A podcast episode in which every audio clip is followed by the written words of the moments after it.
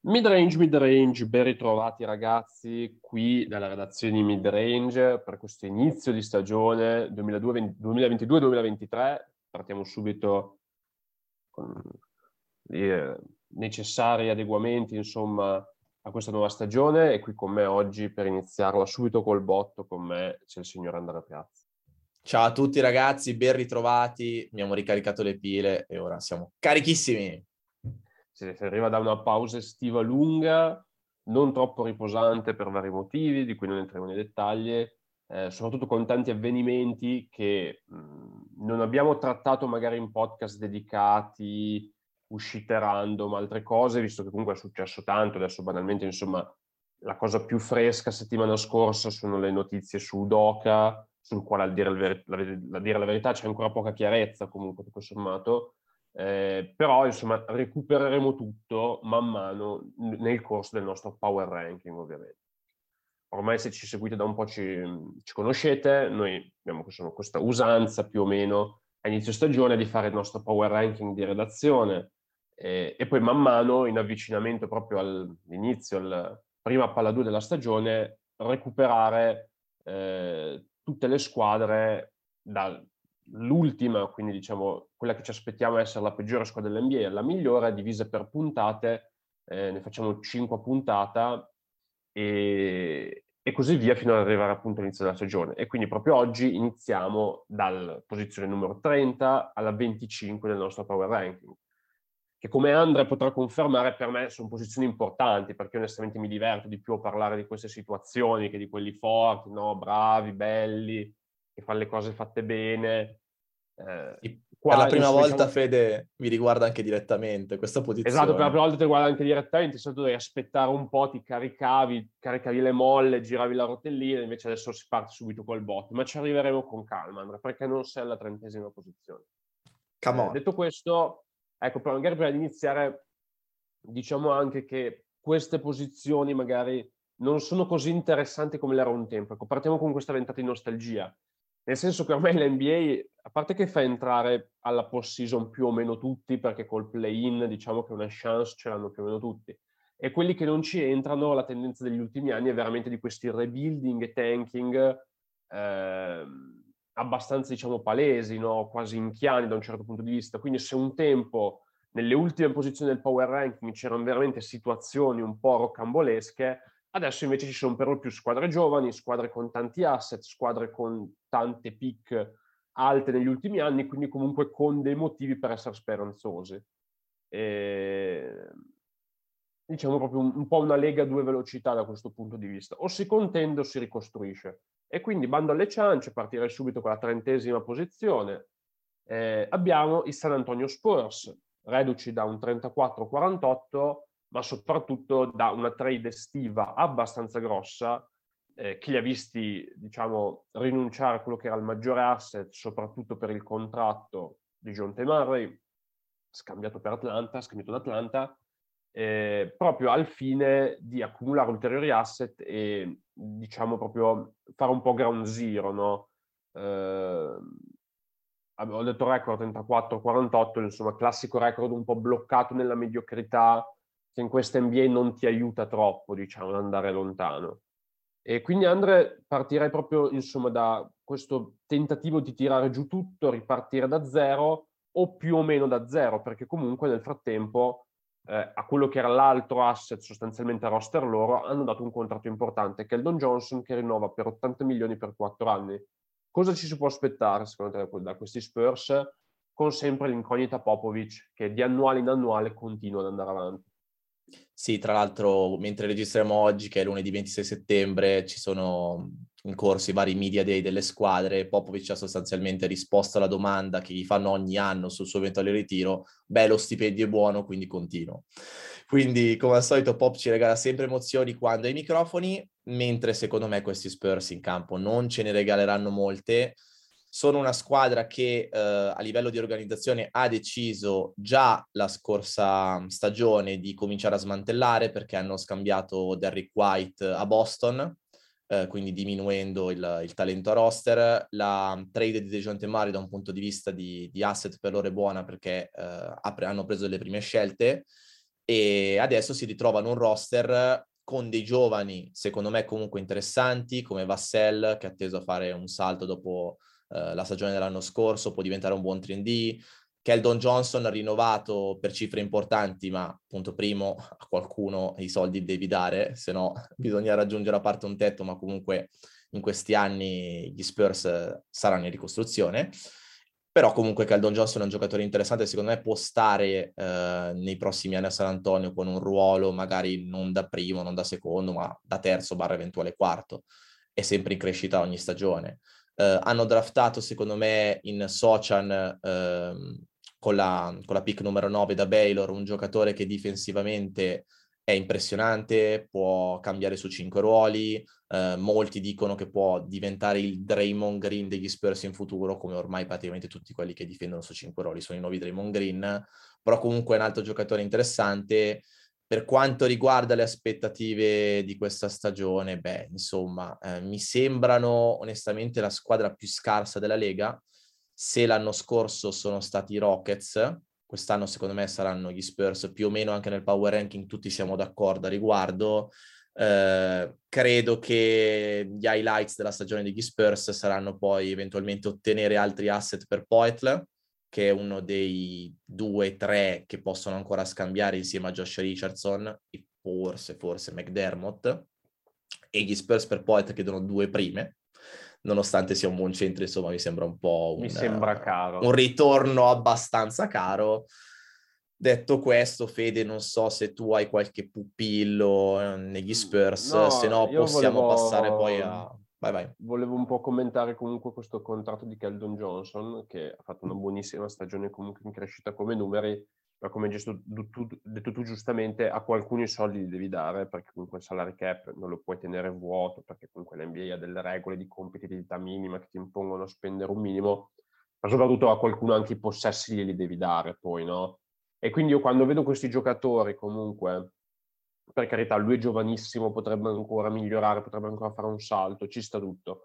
Però anche lo stesso di John T. Murray, io mi ricordo ai tempi che gli diedero questo contratto che comunque era buono, ma non matchava troppo il loro orizzonte di competitività, io la prima cosa che ho pensato, ho detto questo, lo, lo, gli daranno un usage pazzesco per due anni e poi lo scambino. C'è l'effetto Michael Carter Williams MCW con Inky, no?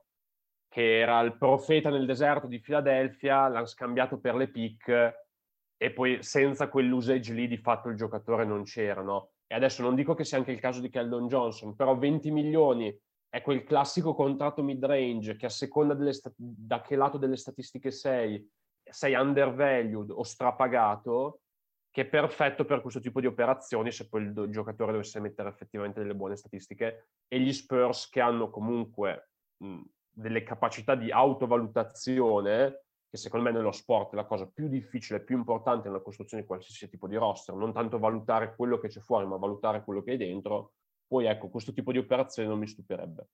Ma direi sì, che sì. abbiamo già commentato abbastanza San Antonio e quindi finalmente passerei ai ventinovesimi. Last but not least, nel senso che c'è qualcuno di peggio, Utah Jazz.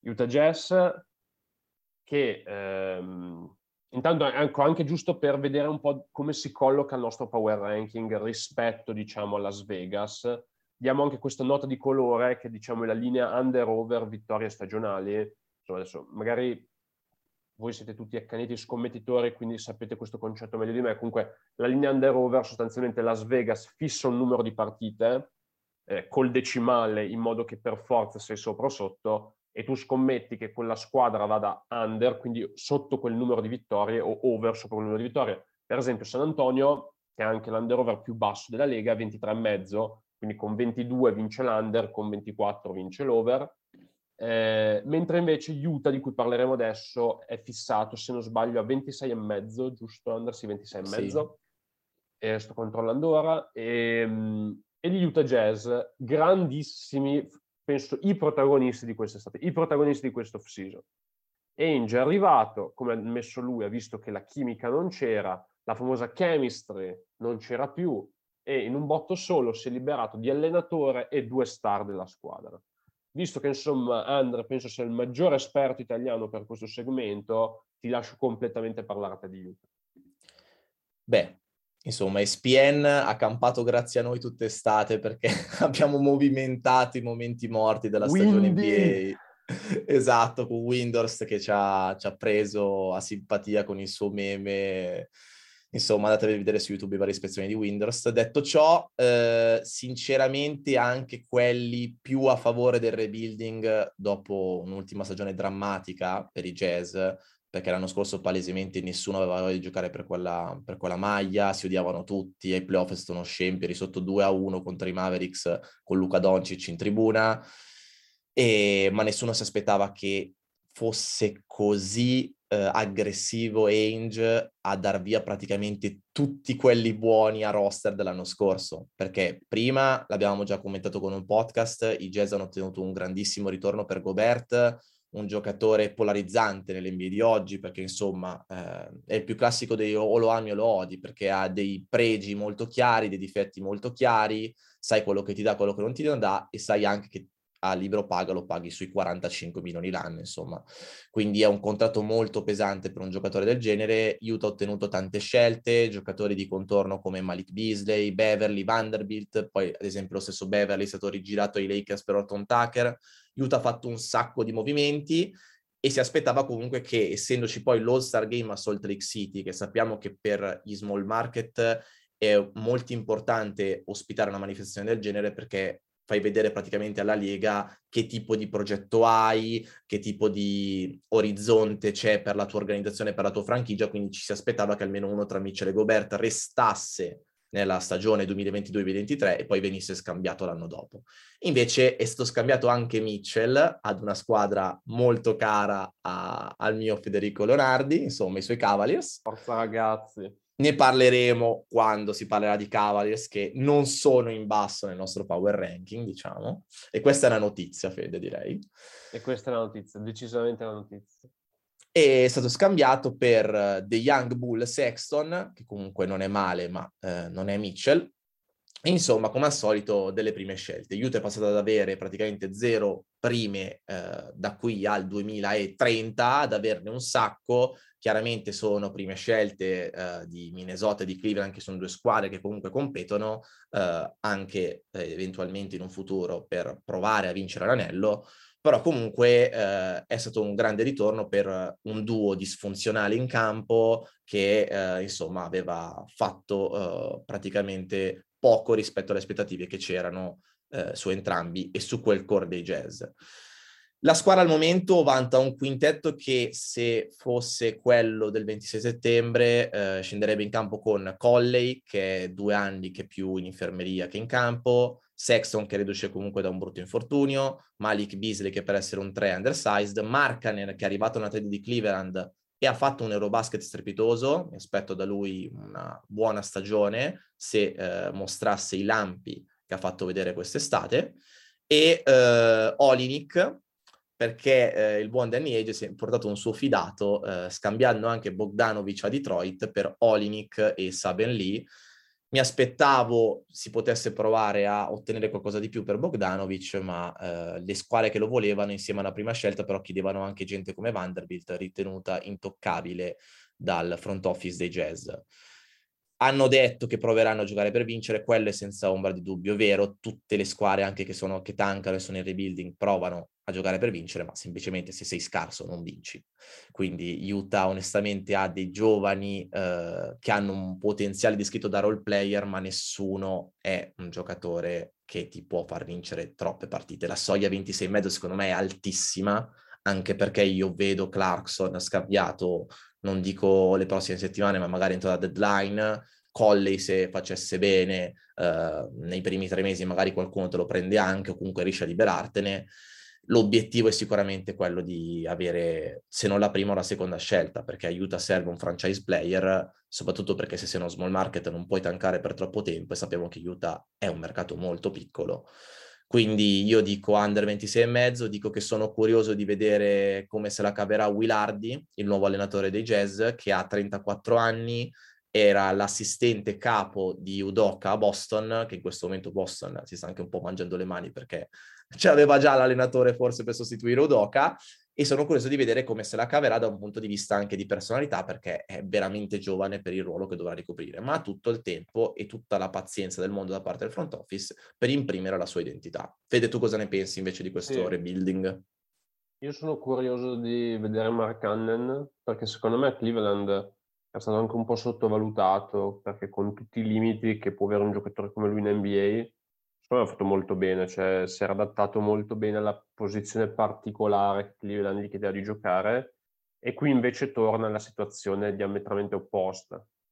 Perché se con Cleveland Marcanen eh, è stato chiesto sostanzialmente di fare il treno, eh, dietro un po' le Twin Tower di Cleveland, Mobley Allen, eh, qui invece torna in una situazione più simile a quella che invece aveva già un pochino per certi versi sofferto a Chicago, dove probabilmente in sarà quasi sempre addirittura forse il, il più lungo in campo dei, dei Jazz. Ovviamente c'è Olinic, che però è un giocatore che comunque è anche già abbastanza sottodimensionato come centro, no?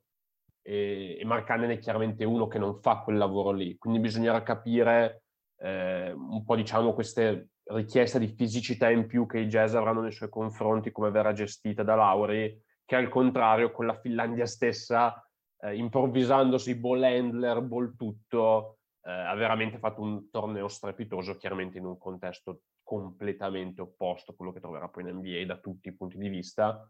Ehm, seconda nota, i jazz non solo per Utah Jazz Italia, ma in generale quest'anno sicuramente avranno tanti occhi italiani puntati perché so che poi ne volevi parlare anche tu, eh, entra diciamo un po' in punta di piedi, ma neanche troppo, comunque anche col suo torneo di Eurobasket, Simone Fontecchio, che secondo me qualcosa nelle rotazioni avrà inizialmente, poi bisognerà vedere come se la gioca.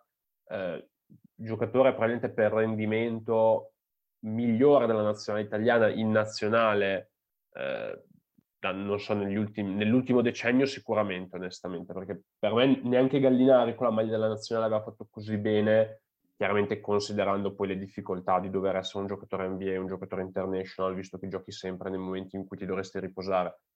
E ha uno skill set che secondo me è da NBA, poi ovviamente è chiaro, cioè è un basket talmente diverso che avere la sfera di cristallo su come si potrà adattare, soprattutto mentalmente, lui è un'incognita. Però ecco, ha uno skill set che, gioca- che gli italiani che sono andati in NBA non hanno mai avuto. Cioè lui è il primo vero, secondo me, potenziale 3D italiano. Uh, cioè non c'è mai stato un giocatore, perché anche lo stesso Melli, che è un giocatore molto intelligente, però molto europeo no? come skill set, come diciamo anche adattabilità in campo, rotazioni, perimetralità. Invece Fontecchio è quasi più un giocatore NBA che europeo da alcuni punti di vista, no? Perché comunque questo catch and shoot, eh, ha comunque questa capacità di generare tanto con pochi tocchi della palla. Eh, poi è chiaro, fare il suo step back, il suo, il suo, tiro col palleggio andando verso destra contro un difensore FIBA e contro un difensore NBA sono due cose molto diverse, no? Secondo te, Andre, cosa ti aspetti da Fontecchio? Io mi aspetto una parabola alla Bojan Bogdanovic in questi jazz per lui, nel senso chiaramente magari non ha il talento puro offensivo del croato, però essendo un giocatore molto intelligente, molto maturo lui, perché comunque arriva in NBA a 26 anni, con gli ultimi due anni dove ha fatto uno step incredibile nel contesto FIBA, eh, credo che possa ritagliarsi un ruolo di contorno già molto importante nella prossima stagione, perché sì è vero che dovrà lottare per minuti con i vari Agbaji, Orton Tucker, Beasley, però comunque i Jazz gli hanno dato un biennale, full garantito, eh, è un protetto tra virgolette di Ainge perché fece anche all'epoca, tanti anni fa, eh, se non sbaglio, la Summer League o dei workout comunque con i Celtics, i Jazz lo tengono d'occhio da un po' di anni e mi sembra tra i vari italiani che sono entrati nella Lega, bancherò a parte, che per una questione eh, fisica potrà esserlo, ma al momento secondo me è l'italiano che arriva in NBA con più potenziale difensivo di tutti perché lui è molto atletico, come hai detto tu giustamente, non soffrirà secondo me così tanto la fisicità in NBA, bisogna vedere in attacco se eh, manterrà quelle percentuali dall'arco che, sta che ha avuto sia all'europeo ma che, che ha avuto anche in generale negli ultimi due anni nel contesto FIBA, perché tira molto bene in catch and shoot, sa anche crearsi un tiro, una cosa che uh, mi è piaciuta anche di lui uh, nell'ultimo europeo, ad esempio, è che riesce a giocare molto bene in post quando ha un mismatch. Questa cosa la faceva anche Bogdanovic, potrebbe farla anche lui, uh, magari non, non, subito l'anno prossimo, ma nel, nelle prossime stagioni. Vediamo. Sono curioso di vedere quanta fiducia gli verrà data, ma secondo me può essere davvero un buon role player nell'NBA di oggi. Ci può stare anche con la testa. Sì, poi comunque le braccia lunghe, l'atleticità, come hai detto tu, cioè non, non ne sono passati tanti di giocatori italiani così, hai capito? C'è proprio delle caratteristiche a cui noi non siamo neanche abituati quasi. E, e quindi sarà molto interessante, ecco, vedere il suo impatto. Detto questo, direi che per Utah ce la siamo tolta, andiamo oltre, anche questa è fatta, e passerei alla terzultima squadra del nostro power ranking, gli Oklahoma City Thunder, squadra per varie ragioni di culto, eh, anche loro con un over-under di 26,5, proprio come Utah, che diciamo è soggetto a una forte variabilità dovuto diciamo, a quelle che saranno anche poi le scelte in corso della stagione, eh, del front office, coaching staff dei Thunder, mm, Thunder che insomma ormai più o meno la preview si può riciclare di anno in anno con qualche adattamento in base alle pick che hanno fatto a roster. Squadra super giovane, asset infiniti, tutte le volte ne parliamo, hanno questo stash di pick sostanzialmente interminabile per il quale io mi chiedo ancora come faranno a metterle tutte sotto contratto perché poi gli spot a roster sono limitati. Secondo me, e lo ripeto tutte le volte che parliamo di Thunder, arriverà un momento eh, in cui dovranno premere il grilletto e far mandare un pacchetto di pick per salire in un draft, eh, prendere una prima scelta o qualcosa del genere, perché altrimenti io veramente non so cosa, eh, co- come, come, sia possibile ecco, tenere sotto, anche solo scegliere tutti quei giocatori nei prossimi anni. Si parte blocchi di partenza subito con l'incognita Shy, che ha giocato penso una novantina di partite negli ultimi due anni, un po' l'hanno tenuto seduto perché non volevano vincere troppo, un po' problemi fisici, quest'anno parte subito con dei problemi fisici abbastanza seri, eh, salta al training camp, probabilmente salterà all'inizio della stagione, anche lui gestione particolare. La loro scelta di quest'anno si sa già, Chat Holm che salterà tutta la stagione, quindi comunque forse il giocatore per il quale c'era più attesa, no? quello per cui c'era più curiosità di vedere in NBA, salterà tutta la sua rookie season e se ne, se ne riparlerà l'anno prossimo. Nonostante queste due assenze, c'è tanto, inter- c'è tanto, da vedere in questo roster da un punto di vista di potenziale, no? Perché Gidey, eh, insomma, lo stesso Shea quando ritornerà, Maledon, ci sono tanti punti interessanti, vero Andre? In particolare, secondo te, quali potrebbero essere un po' le sorprese, quei giocatori anche magari un po' più di nicchia, che però nel giro magari di due o tre anni diventeranno davvero protagonisti NBA questo roster? Vabbè, io ho un particolare fetish, diciamo, per Pukuseschi, che comunque è un progettone dei Thunder, che pian piano secondo me verrà fuori se il fisico non gli gioca brutti scherzi, è un 4-5 lunghissimo, altissimo, molto magro, alla Holmgren, che, che, può far bene, quindi dei giocatori diciamo di contorno di Thunder secondo me è uno da tenere d'occhio l'anno prossimo. Mentre per quanto riguarda le, le narrative che ci saranno sui Thunder in questa stagione, sono curioso di vedere quanto Shai eh, si metta contro la franchigia quanto giocherà, perché comunque secondo me lui è un giocatore che se aggiusta le percentuali da tre con la capacità di crearsi il tiro per se stesso, per gli altri, ehm, la capacità comunque anche di avere un impatto nella metacampo difensiva, il giocare sempre sotto controllo anche nei momenti decisivi dei match, quelli che giocano seriamente i Thunder. Io ce lo vedo come un giocatore che può essere un primo un secondo per questo progetto di Thunder però chiaramente se loro da febbraio in poi continuano a tenerlo in panchina, lui secondo me dopo un po' si scoccia, perché sì ha avuto anche dei problemi fisici, però anche l'anno scorso era palese che poi l'hanno tenuto, diciamo, un po' eh, in tribuna per questo motivo, perché comunque andiamo a vedere anche la stagione scorsa dei Thunder, praticamente fino all'All-Star Break erano tra le prime dieci difese della Lega, dopo sono crollati, va bene che hanno avuto anche infortuni, però sicuramente anche il front office secondo me un po' spinge con le varie gestioni dei giocatori, come fecero anche ad esempio tenendo l'Orford in panchina eh, l'altro anno, che gli stava portando troppe vittorie inizio stagione. Quindi secondo me sono una squadra che se giocasse seriamente, se tutti fossero sani, integri, andrebbe in over 26 e mezzo, però bisogna vedere se presti della stessa idea del gruppo, ecco, secondo me. diciamo questa gestione prestiana che fa anche molto discutere perché sicuramente quello che più si è avvicinato no, ai concetti inchiani da un certo punto. Forse non è stato così esplicito, perché per certi versi ha fatto anche di più di Inchi, perché la squadra di Inchi era veramente scarsa. No, ma Inchi non ha mai fatto sedere della gente per dei mesi eh, perché erano troppo forti, no? E, e come, hai detto, giù, cioè, come hai detto tu, ehm, Shai è arrivato a Oklahoma che era giovanissimo, il problema è che era comunque troppo vecchio per assurdo, ed è veramente un paradosso, per quello che è l'orizzonte di questi Thunder, perché nel momento in cui Shai è arrivato ad Oklahoma, loro guardavano 6, 7, 8 anni avanti probabilmente, no? Come loro orizzonte per essere competitivi.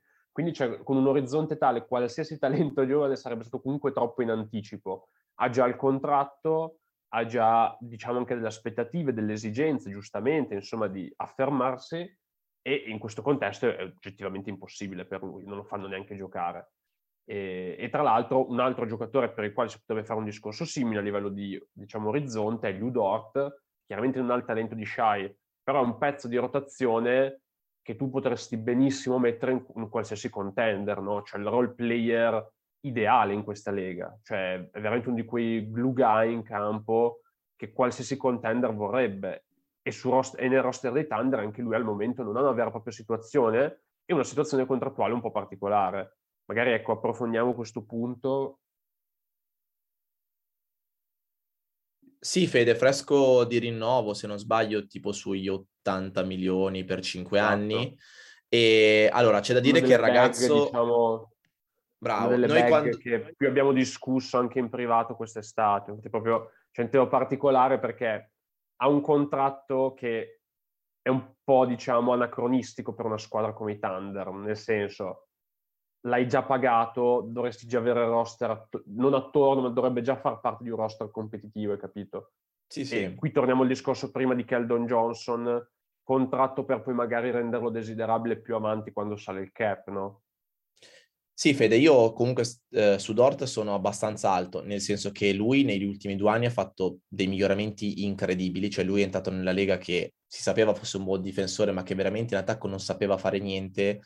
In attacco nelle ultime due stagioni è migliorato tantissimo, al tiro ci sta provando, è ancora un divago, però ad esempio eh, sta tirando molto uh, dal campo, ad esempio due stagioni fa prendeva solamente 6 tiri a partita, l'anno scorso ne ha presi 12, è migliorato anche nel controllo palla, sta provando anche a crearsi tiri per se stesso, è secondo me un role player davvero d'elite in questo momento uh, per i Thunder e secondo me potrebbe anche essere scambiato in futuro perché comunque uh, se volessero tenere il backcourt di Shy Giddy Ehm, manca comunque un po' di perimetralità in questi Thunder, perché se andiamo a vedere da un punto di vista individuale sono tutti talenti purissimi, però comunque una squadra poi la devi costruire anche in campo che funzioni. E Shai tira tipo col 30% da 3, Giddy eh, anche lui tutto da costruire al tiro, Dort lo sappiamo molto ondivago, poi eh, dovranno per forza mettere un reprotector perché al momento non ce l'hanno, pensavano potesse essere Holmgren, ma adesso Fede ne parliamo, si è rotto male in estate e salterà tutta la prossima stagione, quindi se devo puntare su qualcuno che verrà scambiato nei Thunder, magari non questa stagione, eh, ma quando dovranno fare dei discorsi su, di competitività per costruire un roster che in campo ci sta bene, io punto sinceramente su Dort. Sì, Andrea Holmgren eh, è sicuramente un un capitolo al quale non si può, eh, non ci si può esimere di parlare su questi Thunder, perché loro comunque hanno questo diciamo fascino per i progetti e si sono presi il progetto anche con la seconda pick, no? Eh, rispetto magari a un Jabari Smith che era veramente prontissimo e io sono sicuro, o almeno sono sicuro, è quello che ha detto anche Presti, ma ci credo, secondo me per una volta non è una dichiarazione di circostanza, che loro avrebbero preso Holmgren anche con la prima pick, no? Eh, perché quel tipo proprio di unicorno prospetto eh, che loro comunque ricercano anche super late con dei giocatori veramente tutti da costruire. Eh, adesso su Holmgren ne abbiamo parlato anche con Giulio quando abbiamo fatto le puntate dedicate, no? Uh, questi concern fisici rispetto per esempio a un Ben Simmons, secondo me ehm, non è solo sfortuna, perché è chiaro che c'è una struttura fisica eh, che può essere considerata problematica da un certo punto di vista, no? E anche le dichiarazioni del ragazzo sono un po' particolari eh, da un certo punto di vista, sul suo corpo, sul suo fisico e così via. Eh, quindi ti volevo chiedere che chiaramente allora nessuno di noi è la sfera di cristallo, si può parlare un po' di quello che vediamo, di quello che sappiamo con una cognizione di causa. Eh, quant, secondo te, quanto, quanto, è stata proprio un po' anche mh, questa scelta nell'ottica del eh, da, non ci interessa davvero di competere ora, no? E vogliamo sempre l'upside, vogliamo sempre high risk, high reward e così via. Perché comunque, secondo me, i dubbi su Holmgren eh, in fase anche pre-draft e tutto, sono stati molto minimizzati rispetto ad altri giocatori con dei profili di rischio simili. E quanto anche casi come quello di Yannis, che al tempo poteva essere visto come sicuramente aveva fatto vedere molto molto meno di Holmgren, però al tempo era veramente visto no, come qualcosa di rischiosissimo, assurdo, che chiaramente ha fatto la fortuna dei Bucks. Quanto secondo te casi simili possono anche influenzare questo tipo di decisioni? Sì, dipende da, da che linea di pensiero noi adottiamo guardando la scelta di Holmgren, perché magari i tifosi Thunder più speranzosi o magari chi prova a guardare proprio la costruzione della squadra sulla carta dice a questi Thunder manca come il pane uno che possa proteggere il ferro, io ne prendo uno enorme come Holgren che mi può dare quello e oltretutto tra i tre potrebbe essere quello col potenziale più alto, questo, oppure l'altra linea di pensiero appunto come dici tu, tra i tre che io reputo più o meno tutti alla pari, prendo quello più eh, progetto, così continuo a far capire che l'andazzo è quello di aver pazienza, che noi tanto non puntiamo a crescere subito e a vincere subito, ma vogliamo arrivare in un anno dove tutti quelli che noi abbiamo preso eh, come progettoni rispecchiano quel potenziale, eh, alzano il ceiling della squadra e puntano i Thunder alla contention. Quindi sì, io sinceramente l'ho sempre detto, avessi avuto la 1 avrei preso Banchero, ma tra i tre secondo me quello più pronto è Jabari Smith e adesso Fede ne parliamo. Sì, assolutamente ne parliamo perché la prossima squadra sono gli Houston Rockets. Magari ecco, prima di passare da Jabari Smith, io dico l'over di Oklahoma, sono d'accordo con te, io andrei sotto 26,5. Già solo per il rischio, per le intenzioni, è più dovuto a, a diciamo, le intenzioni proprio del front office che magari a livello di talento o anche il, la volontà del coaching staff stesso che comunque fa giocare questa squadra sempre in modo molto duro. Cioè Oklahoma in regular season non è mai ecco, una win facile, assolutamente, però secondo me è una certa anche quando tu fai sedere la gente mandi anche un messaggio proprio allo spogliatoio di un certo tipo. E passerei invece a una squadra, Houston, appunto come abbiamo detto, Jolin Green stesso, eh, qui l'over-under 23,5 invece, che è basso tanto quanto quello degli Spurs, per esempio, però noi l'abbiamo messa discretamente più in alto la nostra power ranking. E se posso dare una lettura, eh, abbiamo valutato comunque positivamente il livello di talento di questo roster comunque e il fatto che tra queste squadre, diciamo, iniziali, probabilmente Houston è quella che ha roster, quella che può essere davvero, cioè quella che è più la superstar pura, no? Perché Jalen Green, um, Jalen Green l'anno scorso ha fatto proprio una stagione a due facce, no? È partito molto piano, come ci sta ed è anche prevedibile per un rookie, ma poi post Star Break ha fatto vedere veramente cose importanti, no? Se non sbaglio ha viaggiato sopra i 22 di media, eh, 4 rimbalzi, 3 assist, più o meno queste saranno le cifre, e ha fatto vedere veramente di essere potenzialmente una vera star di questa lega. A lui si aggiunge comunque Jabari Smith, si aggiunge comunque un roster che ha dei pezzi che potrebbero essere scambiati, come Eric Gordon, eh, che ecco, Eric Gordon, ecco, altro nome di cui più o meno ogni deadline parliamo, trade, contender, eh, il diciamo terzo di lusso di quando c'erano Arden e Chris Paul, è ancora a Houston, ed è comunque un elemento di questo roster che si valuta. Quindi è vero che eh, loro sono, sono, comunque una squadra che fatto, l'anno scorso ha fatto 20 vittorie, l'anno prima ancora meno, se non sbaglio 14, però proprio questo trend trainati da una potenziale stagione come Jalen Green, io mi aspetto un 25, 26, 27 vittorie da, questo, da questa Houston, magari. E non so magari tu Andre cosa ne pensi. Sì, ci sono un sacco di aspetti interessanti per questi Rockets da analizzare. Ad esempio, da un punto di vista offensivo, tra le squadre appunto in rebuilding e in tanking, secondo me sono tra le migliori, perché come hai detto tu, uh, di talento grezzo abbiamo visto, ce n'è tantissimo. Kevin Porter Jr., che comunque lo sappiamo molto incostante, ha avuto anche una storia particolare a livello di uh, problemi mentali, però comunque entra in questa stagione praticamente in contract year, ha deciso di scommettere su se stesso, e quindi mi aspetto che giocherà una stagione molto importante a livello di numeri e di statistiche. Lo stesso Jalen Green è atteso già ad un, ad un salto, se vuole essere quel giocatore che i Rockets sperano possa essere, perché comunque l'anno scorso avevano la possibilità di prendere Mobley, che poteva essere forse la, la pick più sicura delle due, hanno scommesso su Green, probabilmente per l'idea che c'è ormai nella Lega che uh, i mega creatori ti fanno vincere le partite, lui secondo me è un giocatore che da qui ai prossimi anni potrebbe guidare anche la Lega per punti di media, ma non so se ha quel potenziale per essere un giocatore all around, ossia un giocatore che ti sa fare tante cose oltre segnare per poter essere quello che i Rockets attendono, possa essere. Però ehm, poi hanno dei giocatori veramente talentuosi come anche Sengun che ha fatto un Eurobasket con la Turchia davvero impressionante, già migliorato tantissimo in un'estate, eh, era stato draftato eh, dai Rockets per crescere eh, sotto l'ala protettiva, diciamo, di Christian Wood, che però gli stava mangiando troppi possessi e anche per questo secondo me è stato scambiato ai Mavericks.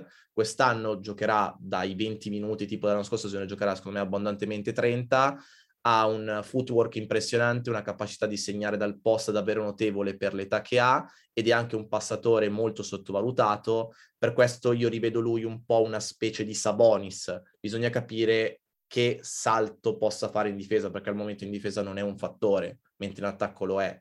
Quindi avere un pick and roll Porter Sengun con Jalen Green che, che, che aspetta la palla per poi poter eventualmente segnare in situazione dinamica e avere uno dei migliori tiratori della classe draft in Jabari Smith, che oltre a, a, saper tirare molto bene in catch and shoot, è un giocatore estremamente versatile in difesa e che si sposa molto bene con Sengun, perché può anche fungere da rim protector se- secondario, oltre che, difendere, oltre che difendere sui cinque ruoli. Secondo me questi Rockets sulla carta essere, possono essere una squadra che va abbondantemente in over bisogna capire anche lì poi dopo le intenzioni varie del front office quando si accorgeranno magari che le partite che vincono sono un po' troppe e anche poi chiaramente capire se in difesa riusciranno a fare un salto perché l'anno scorso sono stati nettamente la squadra che dietro faticava più di tutte.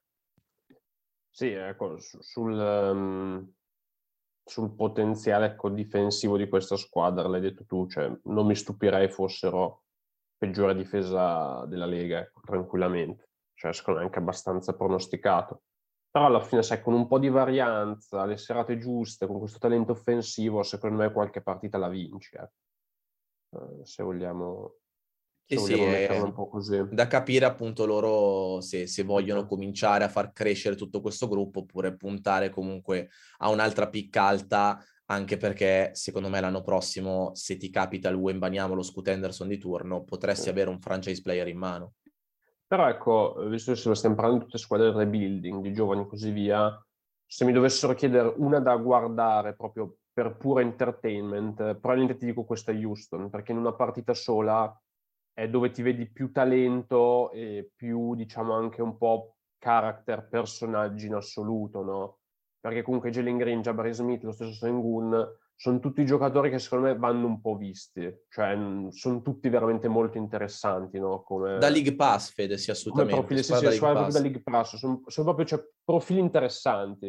Eh, ma anche lo stesso Kevin Porter Jr., eh, con tutti i problemi che gli auguriamo anche di risolvere, perché insomma i suoi problemi di salute mentale e personali e nel suo passato, eh, veramente non li auguro a nessuno e tutti vorremmo vederlo un po' trovare la pace eh, non a caso è stato, lui è stato proprio tagliato da Cleveland sostanzialmente per il fuoricampo, cioè nient'altro, perché il talento, cioè penso sia uno dei talenti più puri che siano entrati in NBA negli ultimi anni, proprio cioè se dovessimo valutare solo il talento fisico e tecnico.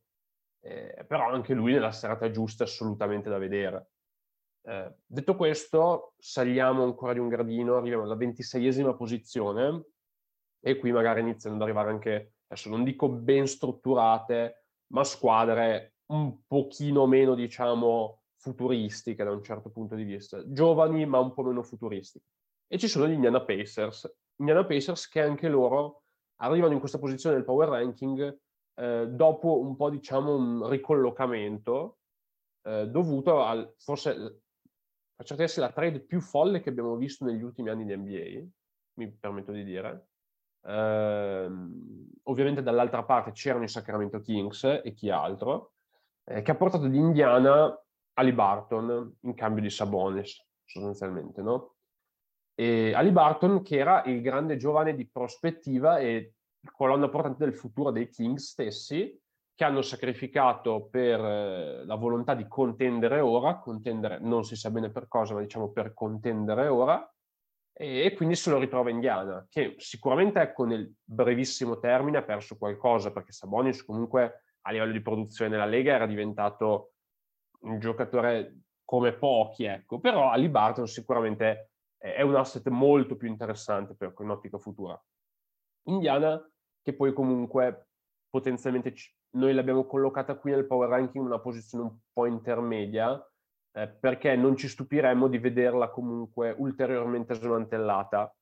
Eh, siccome il Miles Turner è in scadenza eh, se ne è parlato tutta estate di una sua potenziale trade a Los Angeles, poi probabilmente Los Angeles non ha voluto mettere sul tavolo le pick necessarie per ottenerlo, siccome poi anche a Los Angeles stessa c'è, c'è incertezza sul futuro di LeBron e così via, magari ne parleremo ovviamente meglio quando faremo i Lakers, eh, e anche lo stesso Buddy Hield, che potrebbe, an- anche lui negli ultimi anni è stato an- tante volte al centro, sempre in arrivo da Sacramento, eh, di potenziali trade e così via. Andrea, secondo te, al di là di Ali Barton, che è chiaramente il motivo per cui questa squadra è interessante, quali sono le altre ragioni di vedere Indiana e i Pacers, al di là del fatto che hanno Brissett in rotazione, che è il secondo Brissett più noto d'America in questo momento, ma questa è un'altra storia.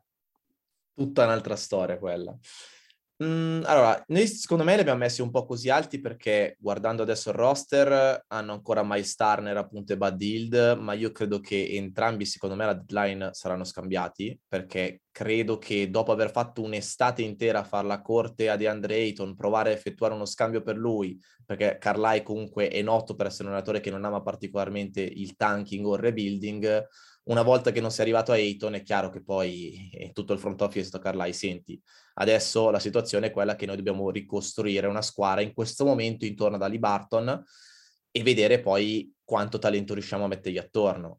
Uh, non sarà magari una squadra particolarmente sexy da vedere rispetto ai Rockets, perché comunque sappiamo che uh, non c'è tutto questo talento purissimo a roster i Pacers, a me piace molto, ad esempio, la pick che hanno fatto in Benedict, Benedict Maturin, che è un giocatore che secondo me può stare molto bene in campo con, con Ali Barton, ha molto potenziale, uh, ma tutti gli altri, ad esempio anche Chris Duarte, che l'anno scorso è stato uh, un rookie strepitoso, uh, ma lo sapevamo che era uno dei più pronti ad entrare nella Lega perché era già molto anziano, diciamo, come rookie e hanno rifirmato Jalen Smith che comunque ha fatto vedere qualcosina di interessante l'anno scorso dopo che Phoenix l'ha scaricato, hanno preso Tice che è un buon veterano, insomma secondo me questa potrebbe essere la classica squadra che se non muove quei pezzi subito e li muove troppo tardi, avendo Carlai che è un eccellente allenatore, rischia di vincere quelle partite di troppo che poi dopo non ti fanno essere quella squadra che arriva a prendersi quei due fenomeni che ci sono nel draft della prossima stagione. Ecco. Quindi sì, se l'over-under a 24 e mezzo dico che loro potrebbero essere da under, però bisogna capire appunto eh, cosa succederà nel corso della stagione. Ma ti dico, uh, l'over anche qui è un po' più basso di squadre che abbiamo messo prima, ma perché per esempio una Utah 26 e mezzo, cioè Utah lo sappiamo cosa sarà questa stagione, no? Eh, qui su Indiana ehm, c'è diciamo, l'aspettativa che vengano tradati i giocatori. Nel caso in cui non vengano tradati, questo è un roster solido comunque, no? un roster come per un pochino più strutturato. E Miles Turner, cioè ormai è diventata un po' mistica questa trade per Miles Turner, no? perché così come Harry Gordon per, Utah, eh, per Houston, scusa, eh, se ne parla veramente da tanto. È in scadenza, quindi ha diciamo una scadenza naturale questo, queste aspettative di trade, vediamo se riusciranno a muoverlo. Eh, io non, non, mi stupirei neanche tanto arrivasse un contratto qualcosa perché è vero che la situazione si è un po' lacerata, però è anche vero che secondo me quando poi va avanti la stagione bisogna sempre vedere che opportunità ci sono per un giocatore come Miles Turner, no? perché comunque è un giocatore particolare, eh, non è una superstar che ha sempre una corte, è un giocatore che va veramente un po' a riempire un roster e se non c'è il roster giusto in quel momento da riempire per uno con le sue caratteristiche, io non mi stupirei poi rimanesse anche a Indiana o andasse proprio in free agency. Eh, detto questo, passerei a quello che è l'ultima squadra che trattiamo oggi, in 25esima posizione. Ecco, questi effettivamente secondo me sono davvero un po' più strutturati, seppure sia già arrivata una prima notizia negativa, gli Orlando Magic di Paolo Banchero, direi a questo, a questo punto, che dovranno fare a meno di, di Fulz, che non è proprio fortunatissimo, diciamo, cioè, non, non, ha, non, ha, atteso le aspettative, ma non è stato neanche fortunato questo povero ragazzo, ma di Jalen Sachs, Paolo Banchero, rinnovato Mobamba, c'è sempre un po' l'interrogativo Isaac, c'è Wendell Carter Jr., Franz Wagner che arriva comunque da un Eurobasket straordinario. Uh, secondo te, Andre, premesso che tutto passerà, molto diciamo passerà da banchiero e da, quel, da come impatterà con l'NBA, da come sarà il rookie year, uh, secondo te saresti così stupito di vedere questa squadra fare anche un push per il play-in? Perché visto che iniziamo ad essere comunque alla venticinquesima posizione, no?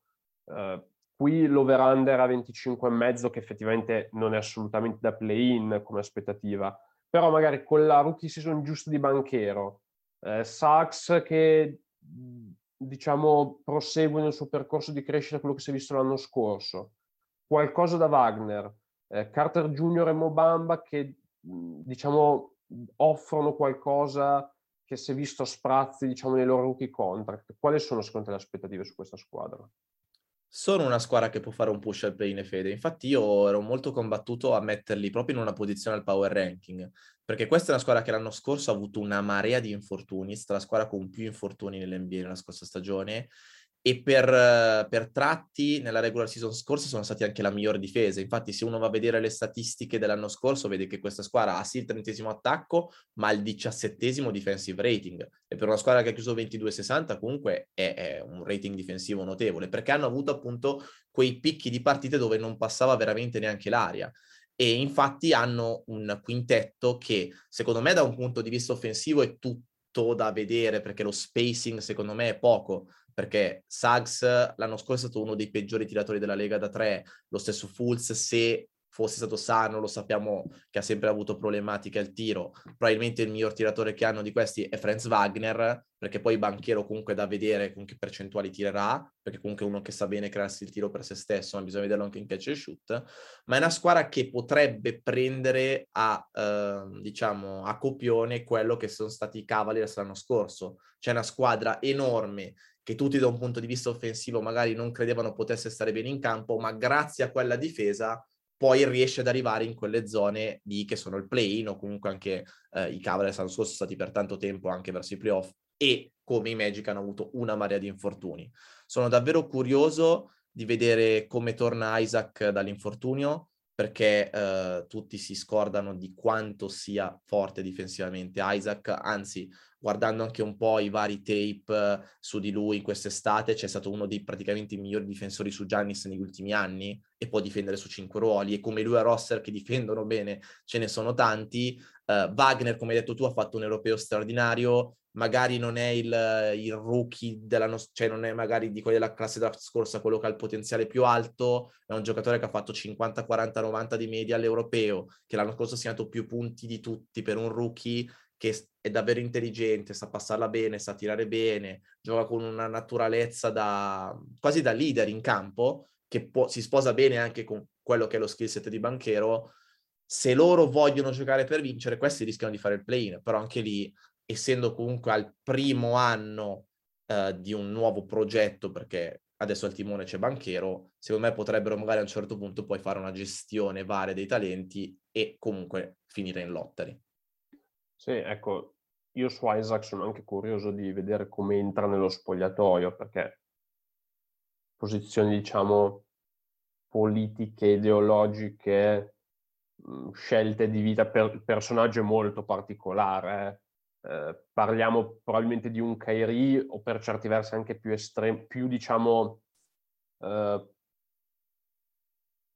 politicamente schierato di Kairi, eh, che però di cui si parla meno perché ovviamente la rilevanza del giocatore è molto inferiore no, a livello di stardom, che a me insomma certe sue dichiarazioni, lui ovviamente è libero di pensare quello che vuole, però io ecco colloco quelle dichiarazioni in uno spogliatoio NBA e sono molto curioso di sapere ecco com'è recepito, ecco, proprio a livello di spogliatoio. Perché poi, Situazione, insomma... Fede, simile Gordon Hayward, se ti ricordi, è più o meno la sua. No, è, se, secondo me è un, di... anche un po' più estremo di Gordon Hayward, perché Gordon Hayward era, si era schierato politicamente ed era una posizione in un periodo in cui l'Amer- l'America era meno polarizzata e lui era stato meno estremista, diciamo, nel suo schierarsi.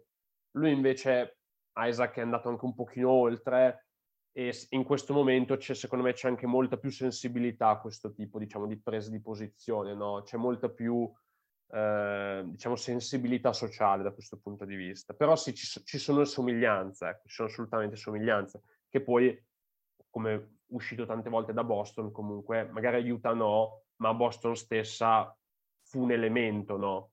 nei confronti di Hayward, questa diciamo, sua personalità politica nello spogliatoio e, e, quindi ecco, questo mi incuriosisce sempre, una curiosità ovviamente mia, magari ecco, sto facendo overthinking, però ecco, ha fatto parlare più per quello che per altro Isaac negli ultimi anni. E, e quindi sì, così. Però sicuramente ecco questa, ecco, se dovessi dare le mie due squadre da League Pass di questa prima puntata, sicuramente Orlando, se piace un certo tipo di basket, che è quello che per esempio piaceva a me dell'anno scorso dei Caps, eh, quindi specie un basket diciamo, un pochino più fisico, lottato, atletico, difensivo. Invece Houston, se piacciono le sparatorie pazze da mille mila punti, ecco. se dovessi dare le due squadre League Pass. Eh, non so cosa ne pensi anche tu, ma... Sì, eh, sono le due squadre da League Pass con uno stile di gioco anche diverso, quindi proprio bello, sì, sì, sono son giuste le scelte che abbiamo fatto. Ecco. Sì, penso che i quintetti che potrebbe schierare Orlando veramente da un punto di vista di centimetri, di apertura alare e tutto il resto siano veramente insensati e dicano anche tanto dell'NBA moderna. Sì, tipo il più e basso vedi... fa il centro a Golden State, per dirti. Sì, esatto, sì, sì, esatto, più o meno. Io dico che Fulz, cioè, per lo stesso Fulz, no? In, cioè, può veramente, essendo la point guard piccolo, tutto quello che vuoi, però un atleta tale che può difendere su tante posizioni, no? per esempio, di gran lunga loro più piccolo. Eh, quindi sì, eh, interessante, interessante. Quindi dai, direi che per eh, oggi possiamo chiudere questa prima puntata del Power Ranking. Eh, ti ringrazio Andrea per avermi accompagnato oggi, ringraziamo tutti quelli che ci stanno ascoltando per questo grande ritorno di mid-range da qui da midrange tutto, insomma, grazie a tutti voi che ci avete ascoltato, noi ripartiremo col Power Ranking settimana prossima, avrete anche aggiornamenti su Instagram, sui nostri social che vi invitiamo a seguire, con anche possibili novità in arrivo, ma ci fermiamo qui, ripartiamo subito forte, vi accompagniamo per l'inizio della stagione NBA, da midrange è tutto, buon basket, buon off season, buon media day, visto che oggi c'è quello come, come attualità, e ci sentiamo presto. Ciao ciao! Lucky Land Casino asking people what's the weirdest place you've gotten lucky? Lucky? In line at the deli, I guess? Aha, in my dentist's office. More than once, actually. Do I have to say? Yes, you do. In the car before my kids' PTA meeting. Really? Yes. Excuse me, what's the weirdest place you've gotten lucky? I never win and tell. Well, there you have it. You can get lucky anywhere playing at LuckyLandSlots.com. Play for free right now. Are you feeling lucky? No purchase necessary. Void where prohibited by law. 18 plus. Terms and conditions apply. See website for details.